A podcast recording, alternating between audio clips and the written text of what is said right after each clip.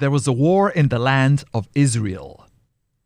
King Saul and the Israelites were fighting the Philistines. One of the Philistines was a giant. His name was Goliath. He was a very big and strong giant. The Israelites were terrified of him. Goliath shouted to the Israelites. He told them to choose a man to fight him. No one wanted to fight the giant. Goliath shouted to them every morning and every night for 40 days. None of the Israelites would fight him. David's brothers were in the Israelites army. David's brothers were in the Israelite army. Jesse sent David to take them some food. David saw the giant. He heard Goliath shouting. He saw that the men were afraid of Goliath. David said he would fight the giant. His brothers were angry. They said David should be taking care of the sheep. David knew God would help him. He picked up five stones. He took his sling and went to fight Goliath. Goliath saw David was young. He was angry. He shouted at David and made fun of him. David shouted back. He said God would help him kill Goliath. Goliath came at David to fight. Then David put a stone in his sling and threw the stone. The stone hit Goliath in the head. Goliath fell to the ground. David took Goliath's sword and cut off his head. The Philistines saw David kill Goliath. They were afraid and ran away. God helped David kill the giant. King Saul saw that David killed Goliath. He sent for David. Saul told David to come and live in his house. Saul made David a leader of his army. God blessed David. His army won many battles for King Saul. The people of Israel loved David. The Israelites and the Philistines were fighting. King Saul and his sons were in the battle. Saul and three of his sons were killed.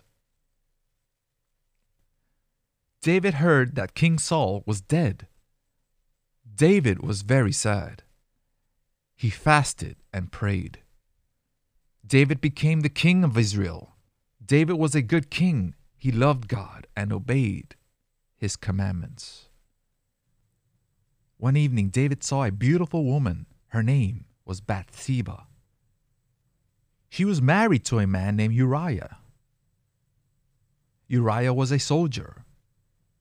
He was fighting in the war. David wanted Uriah to die.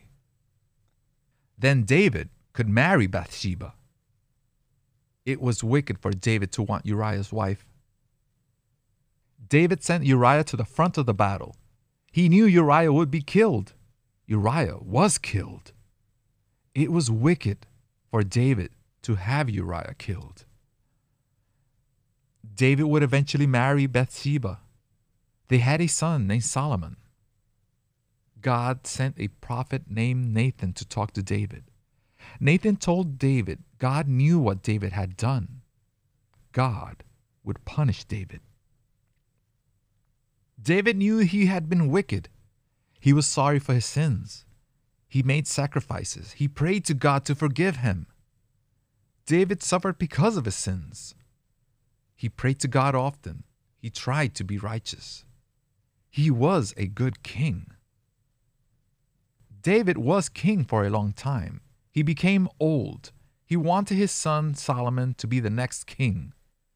David asked Nathan, the prophet, to anoint Solomon to be king. David told Solomon to obey God's commandments.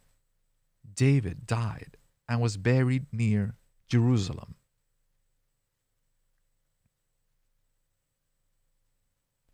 Now, the moral of these two stories, which intertwine together, is when you feel your greatest challenges are being overcome and overruled. Hmm, take two. Now the moral here. Now the more. Now there's two morals here. Now there's two morals here. There'll there'll be a time. There'll be a time when you're challenged and when you're overruled, and you feel like There's no possibility of an outcome. But with faith, you but with faith, you you you overcome the outcome. And once you overcome that outcome, you establish your success. You defeated what you cannot, what you thought you once could not defeat. But in the end, whoever your adversaries are or who they are, you do not you do not take advantage of what they have and worked for. To gratify your greed, to gratify your greed and needs. Then you become no better then you become no better than the bully. Then you become no better than the bully. And you become once and you become one yourself.